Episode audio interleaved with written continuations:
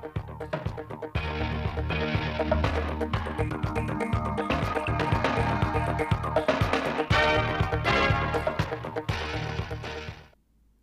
kính chào quý vị và các bạn đến với bản tin thời sự 16 giờ thứ năm ngày 13 tháng 4 năm 2023 của Đài Phát thanh Truyền hình Thanh Hóa. Chương trình được thực hiện trực tiếp trên sóng FM tần số 92,3 MHz.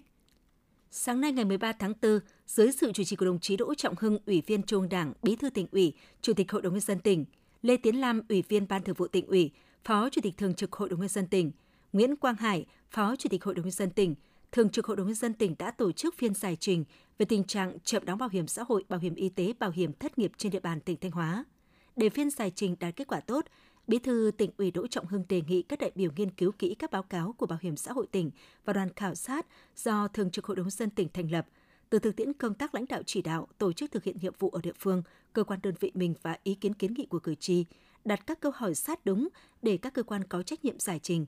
Đồng chí Bí thư tỉnh ủy, Chủ tịch Hội đồng nhân dân tỉnh nhấn mạnh, ngay sau phiên giải trình này, Thường trực Hội đồng nhân dân tỉnh sẽ ban hành kết luận Ủy ban nhân dân tỉnh, Ban chỉ đạo thực hiện chính sách bảo hiểm xã hội, bảo hiểm y tế tỉnh, bảo hiểm xã hội tỉnh và các đơn vị liên quan và các huyện, thị xã, thành phố cần khẩn trương xây dựng kế hoạch cụ thể, xác định lộ trình và phân công rõ trách nhiệm để tổ chức triển khai thực hiện, định kỳ báo cáo Thường trực Hội đồng Nhân dân tỉnh kết quả. Đề nghị Thường trực Hội đồng Nhân dân tỉnh, các ban của Hội đồng Nhân dân, các đại biểu Hội đồng Nhân dân tỉnh đẩy mạnh hoạt động giám sát, đảm bảo thực hiện nghiêm túc hiệu quả kết luận tại phiên giải trình. Trong khuôn khổ các hoạt động VITM Hà Nội 2023, sáng 13 tháng 4, tại thành phố Hà Nội, các tỉnh Ninh Bình, Thanh Hóa, Nghệ An và Hà Tĩnh đã phối hợp tổ chức hội nghị xúc tiến quảng bá du lịch Ninh Bình, Thanh Hóa, Nghệ An, Hà Tĩnh với chủ đề Một hành trình, bốn địa phương, nhiều trải nghiệm.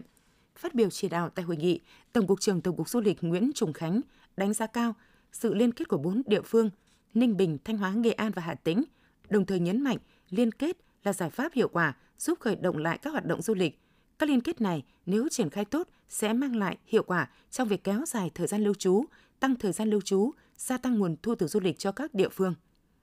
Sau nhiều nỗ lực hỗ trợ đưa hộ sản xuất nông nghiệp lên sàn thương mại điện tử, đến nay Thanh Hóa đã có 104 sản phẩm ô cốp được tiêu thụ trên các sàn thương mại điện tử. Để hỗ trợ các chủ thể đẩy mạnh tiêu thụ sản phẩm qua sàn thương mại điện tử và nền tảng số, các sở ban ngành của tỉnh đã và đang tiếp tục cập nhật giới thiệu quảng bá các sản phẩm tiềm năng có lợi thế của các huyện thị xã thành phố trong tỉnh trên chuyên trang thông tin điện tử giới thiệu nông sản Thanh Hóa, đồng hành cùng người Việt nâng tầm nông sản Việt tại địa chỉ chuyển đổi số.thanh hóa.gov.vn. Tỉnh Thanh Hóa hiện có 66 cơ sở giáo dục nghề nghiệp, gồm 11 trường cao đẳng, 15 trường trung cấp nghề, 32 trung tâm giáo dục nghề nghiệp và 8 cơ sở khác có đăng ký hoạt động giáo dục nghề nghiệp. Để đáp ứng yêu cầu đào tạo, các cơ sở giáo dục nghề nghiệp đã tập trung đầu tư cơ sở vật chất, trang thiết bị, dạy học, chương trình, nội dung đào tạo được điều chỉnh theo hướng thiết thực, phù hợp với đối tượng và tình hình thực tế nhằm phát triển năng lực người học, rèn luyện kỹ năng thực hành, vận dụng kiến thức vào thực tiễn theo cơ chế phối hợp ba bên, nhà nước, nhà trường, nhà doanh nghiệp. Trung tâm Bảo tồn Thiên nhiên Gaia vừa phối hợp với lực lượng chức năng và người dân huyện Thường Xuân tổ chức trồng rừng tại khu bảo tồn thiên nhiên Xuân Liên, huyện Thường Xuân, tỉnh Thanh Hóa. Chương trình có sự tham gia của Hoa hậu Hoàn vũ Việt Nam 2017, top 5 Hoa hậu Hoàn vũ Thế giới Henie. Trong dịp này, huyện Thường Xuân sẽ trồng mới 10,2 ha rừng, kiểm tra giám sát lại gần 17.000 cây gỗ lớn bản địa, góp phần phủ xanh hơn 17 ha rừng đặc dụng đầu nguồn của tỉnh Thanh Hóa, cải thiện chức năng sinh thái rừng, ứng phó với biến đổi khí hậu, tạo nơi sinh sống cho các loài động vật quý hiếm, hướng tới hiện thực hóa mục tiêu tạo ra bộ sưu tập cây gỗ lớn nhất Việt Nam do Trung tâm Bảo tồn Thiên nhiên Gaia và Khu Bảo tồn Thiên nhiên Xuân Liên phối hợp thực hiện. Tiếp theo là phần tin trong nước. Sáng 13 tháng 4, Thủ tướng Chính phủ Phạm Minh Chính chủ trì hội nghị Thủ tướng Chính phủ làm việc với Hiệp hội Gỗ và Lâm sản, Hiệp hội Chế biến và Xuất khẩu Thủy sản để tháo gỡ khó khăn, thúc đẩy sản xuất xuất khẩu lâm thủy sản. Năm 2023, hậu quả của đại dịch COVID-19 vẫn còn nặng nề cả bình diện thế giới và trong nước. Các thị trường xuất khẩu lớn của Việt Nam bị thu hẹp. Thủ tướng yêu cầu các đại biểu nhận diện một cách đầy đủ chính xác, khách quan các khó khăn vướng mắc ảnh hưởng đến sản xuất chế biến và tiêu thụ các sản phẩm gỗ, lâm sản và thủy sản, kinh nghiệm và bài học của các ngành doanh nghiệp trong ứng phó và vượt qua khó khăn vướng mắc. Thủ tướng yêu cầu tập trung thảo luận, nêu rõ vấn đề, nhiệm vụ, giải pháp thúc đẩy phát triển nhanh, bền vững, đạt các mục tiêu đề ra. Văn phòng Chính phủ vừa ban hành văn bản truyền đạt ý kiến chỉ đạo của Phó Thủ tướng Chính phủ Trần Hồng Hà về phương án đầu tư xây dựng đường bộ cao tốc Ninh Bình, Nam Định, Thái Bình. Tại văn bản này, Phó Thủ tướng Trần Hồng Hà giao Bộ Giao thông Vận tải thống nhất bằng văn bản với Bộ Kế hoạch và Đầu tư, Bộ Tài chính và các địa phương liên quan về phương án đầu tư xây dựng đường bộ cao tốc Ninh Bình, Nam Định, Thái Bình. Theo kết luận của Thường trực Chính phủ tại văn bản số 94 của Văn phòng Chính phủ báo cáo Thủ tướng Chính phủ trong tháng 4 năm 2023. Ngày 13 tháng 4, tại Hà Nội, Bộ Văn hóa Thể thao và Du lịch cùng Ủy ban dân tỉnh Phú Thọ phối hợp tổ chức họp báo thông tin về lễ hội Đền Hùng, Tuần Văn hóa Du lịch Đất Tổ. Lễ hội Đền Hùng, Tuần Văn hóa Du lịch Đất Tổ và các hoạt động tuyên truyền, giới thiệu, quảng bá di sản văn hóa Việt Nam gồm 5 sự kiện, hoạt động chính. Trong đó, tỉnh Phú Thọ chủ trì thực hiện lễ hội Đền Hùng và Tuần Văn hóa Du lịch Đất Tổ năm 2023 tại Quảng trường Hùng Vương, thành phố Việt Trì từ ngày 21 đến 28 tháng 4 Bộ Văn hóa Thể thao và Du lịch cùng Ủy ban dân tỉnh Phú Thọ đồng chủ trì tổ chức liên hoan trình diễn các di sản văn hóa phi vật thể của Việt Nam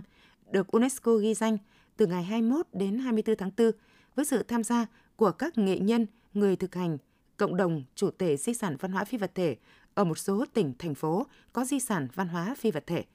Sáng ngày 13 tháng 4, Trung tâm Dịch vụ Việc làm Hà Nội đã phối hợp với Trung tâm Dịch vụ Việc làm Bắc Ninh, Hải Phòng, Hưng Yên, Thái Nguyên, Thái Bình, Quảng Ninh, Bắc Cạn tổ chức phiên giao dịch việc làm trực tuyến kết nối 8 tỉnh thành phố. Có 126 đơn vị doanh nghiệp tham gia phiên này với tổng số là 9.358 chỉ tiêu tuyển dụng.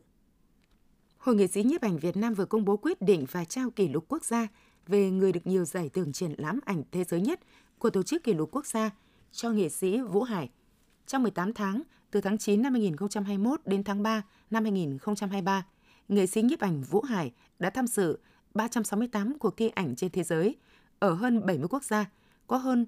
600 tác phẩm được triển lãm, đoạt hơn 1.000 giải thưởng, trong đó có 290 huy chương vàng, 90 huy chương bạc, 150 huy chương đồng và gần 600 giải thưởng khác. Gia đình Vũ Hải là một trong những gia đình làm nghề nhiếp ảnh lâu đời nhất ở huyện Lập Thạch, Vĩnh Phúc. Sáng ngày 12 tháng 4, Thư viện tỉnh Bắc Ninh tổ chức Ngày Hội sách và Văn hóa đọc năm 2023 với chủ đề Sách, nhận thức, đổi mới sáng tạo. Chương trình thu hút đông đảo các em học sinh ở các trường học trên địa bàn tỉnh tham gia. Ngày Hội sách và Văn hóa đọc năm 2023 với chủ đề Sách, nhận thức, đổi mới sáng tạo được tổ chức trong hai ngày 12-13 tháng 4 với nhiều hoạt động phong phú hấp dẫn như tổ chức khu trưng bày sách của Thư viện tỉnh Bắc Ninh và 14 gian trưng bày sách của câu lạc bộ sách, trường học và các nhà sách, công ty mỹ thuật. Cục Quản lý Giám sát Bảo hiểm, Bộ Tài chính đã có văn bản yêu cầu các doanh nghiệp bảo hiểm nhân thọ tăng cường kiểm tra, giám sát việc thực hiện hợp đồng đại lý bảo hiểm, đánh giá chất lượng tư vấn, giới thiệu, chào bán sản phẩm bảo hiểm của đại lý bảo hiểm, đồng thời nghiêm túc xử lý trách nhiệm của đại lý bảo hiểm trong trường hợp vi phạm quy định của pháp luật –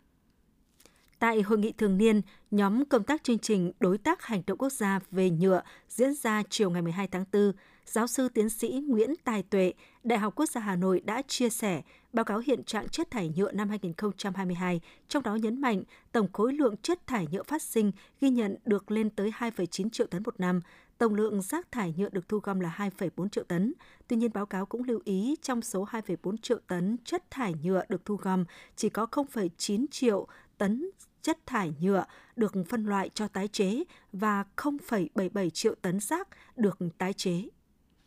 Tổ chức Y tế Thế giới WHO ngày 11 tháng 4 cho biết một người phụ nữ mắc virus cúm da cầm H3N8 đã tử vong tại Trung Quốc. Đây là trường hợp tử vong ở người đầu tiên do chủng cúm da cầm này. Các trường hợp mắc cúm da cầm ở người thường bắt nguồn từ tiếp xúc trực tiếp hoặc gián tiếp với da cầm sống hoặc chết, bị nhiễm bệnh hoặc môi trường bị ô nhiễm – WHO cho biết nhiễm cúm động vật có thể dẫn đến các bệnh từ đau mắt đỏ đến các triệu chứng giống cúm nhẹ đến bệnh hô hấp cấp tính nặng hoặc thậm chí tử vong.